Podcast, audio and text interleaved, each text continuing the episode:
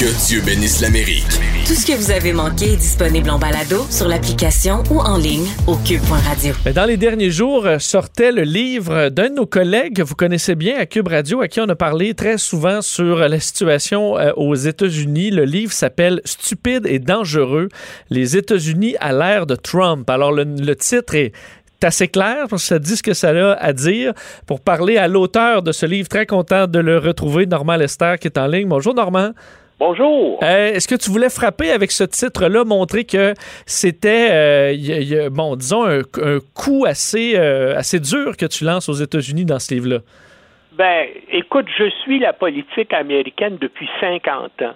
J'ai été correspondant à la Maison Blanche, j'ai suivi dans les années 70, j'ai suivi des, activités, des reportages aux États-Unis dans les années 80. J'ai participé au reportage le 11 septembre 2001 lors de l'attaque du World Trade Center et du Pentagone et, je vois l'évolution des, euh, États-Unis, surtout depuis euh, l'élection de Donald Trump. Et là, ce que, ce, que, ce que je fais dans le livre, c'est que je sonne l'alerte générale sur ce que les Américains sont en train de devenir et j'explique ça en regardant l'histoire des États-Unis depuis la fondation de la, de la République et même un peu avant. Par exemple, euh, peu de gens savent que George Washington a été complice dans l'assassinat euh, d'un Québécois de Varennes. Mais ça, il va falloir lire le livre pour en savoir plus.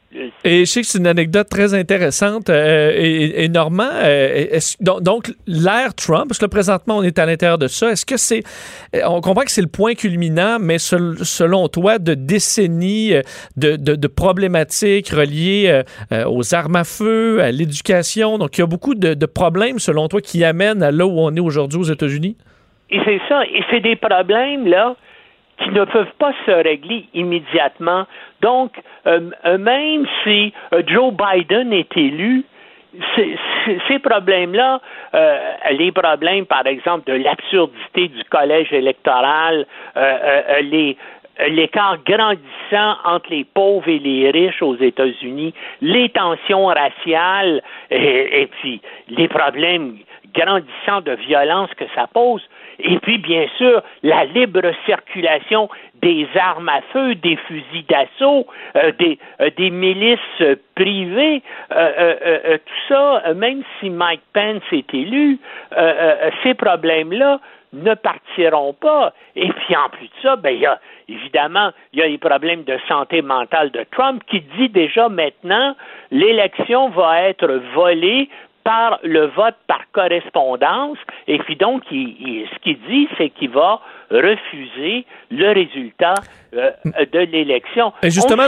Normand, justement, parce que tu abordes ce sujet-là, puis depuis le début de, de, de, de l'émission, on parle de cette élection américaine qui arrive. À tous les experts qui suivent les États-Unis, je leur pose la question, est-ce que ça vous inquiète l'après 3 novembre, la transition des pouvoirs qui normalement se fait toujours de, de façon très chic, même à travers euh, les, les, les, les, bon, euh, les républi entre républicains et démocrates.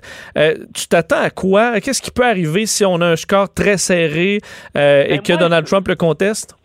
Ben non, mais c'est sûr, il n'y a aucun doute que à moins qu'il qu'il ait une victoire là, décisive, si, euh, si c'est très serré et surtout euh, s'il il va contester l'élection de Joe Biden, quoi qu'il arrive, et il va s'incruster à la Maison Blanche.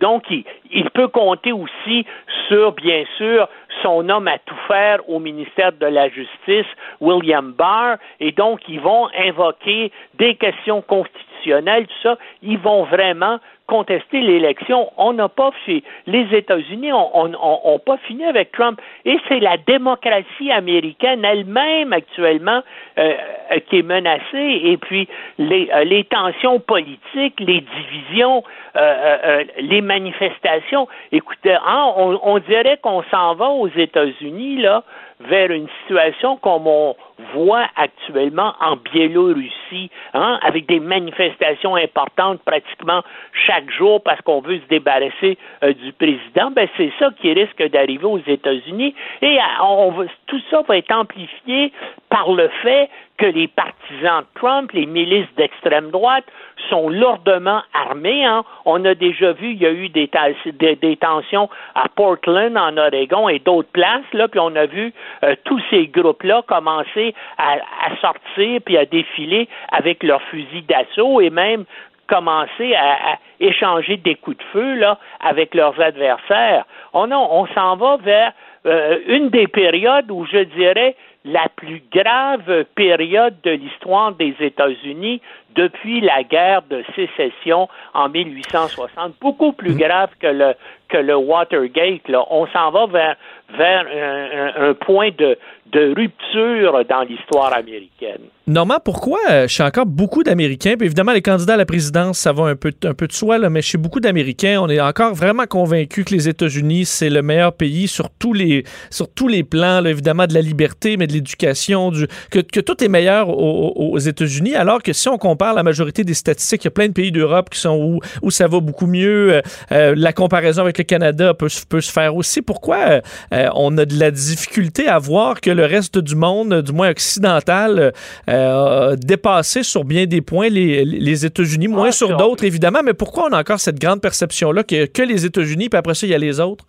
Ben, c'est, premièrement, ça fait partie de la culture américaine depuis le début. L'exceptionnalisme américain, euh, la droite aux États-Unis, en particulier la droite religieuse, est convaincue que c'est Dieu qui a créé l'Amérique, qui a, qui a créé la Constitution américaine et que donc c'est l'œuvre de Dieu littéralement qu'ils accomplissent. Alors c'est pour ça qu'ils disent on est les meilleurs, puis on, on, était les meilleurs, puis on va le puis on va le rester. Alors que dans tous les domaines, euh, si on si on regarde euh, euh, la pauvreté infantile, par exemple, ils sont rendus au 26e rang parmi les États développés, puis on pourrait citer euh, des, euh, euh, ben, regardez le désespoir aussi, la crise des opioïdes, le nombre de suicides, toutes ces choses-là, les États-Unis sont dans le rouge actuellement,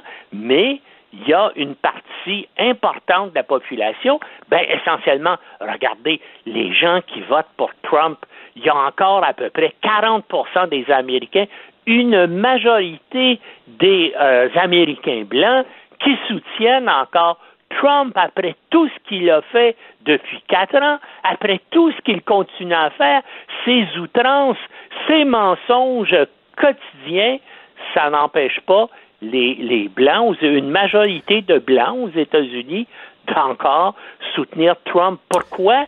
Ben, à cause de la culture américaine aussi. les hommes blancs américains sous-éduqués espèrent devenir des Donald Trump, espèrent devenir des gens là qui peuvent se euh, peuvent affirmer toutes les choses, être riches et dire ce qu'ils pensent et se foutre de tout le monde et dire voilà, j'ai raison et imposer leur volonté. Donc pour eux, ça correspond à, à la façon dont ils vivent l'Amérique et, ils sont contents de voir Trump make America great again. Ben pour eux c'est ça. Les Américains avec Donald Trump peuvent s'imposer, imposer leur volonté au reste du monde. C'est pas comme ça que ça se passe, mais c'est comme ça que les Américains perçoivent la situation actuellement. On a l'impression, euh, Normand, que les, États-Unis deviennent de plus en plus deux pays en, un avec les républicains et les démocrates. Euh, on est coincé dans un système à deux partis. Est-ce que c'est envisageable, Normand, qu'on se rapproche au bout de ça? On a l'impression que là, chaque année, les deux côtés s'éloignent et s'éloignent. Est-ce qu'on pourrait à un moment donné prendre un pas, de recul ou avoir un candidat qui soit qui fasse assez d'unanimité pour un peu rejoindre, ramener un peu de bipartisme aux, aux États-Unis? Est-ce que c'est quelque chose qui, qui s'envisage? Non, malheureusement, à mon avis, à moi, c'est totalement impossible. On s'en va vers une situation qui ressemble à celle qui existait dans les années immédiates qui ont précédé la guerre civile américaine, où justement il y a deux conceptions des États-Unis, il y a deux conceptions que ce que devraient être les États-Unis qui, euh, euh, s'affrontent. Et il n'y a pas moyen là, de trouver un point commun entre, entre les, un groupe et un autre. Il n'y a pas moyen de faire un consensus. Maintenant jusqu'où ces tensions-là euh, vont aller?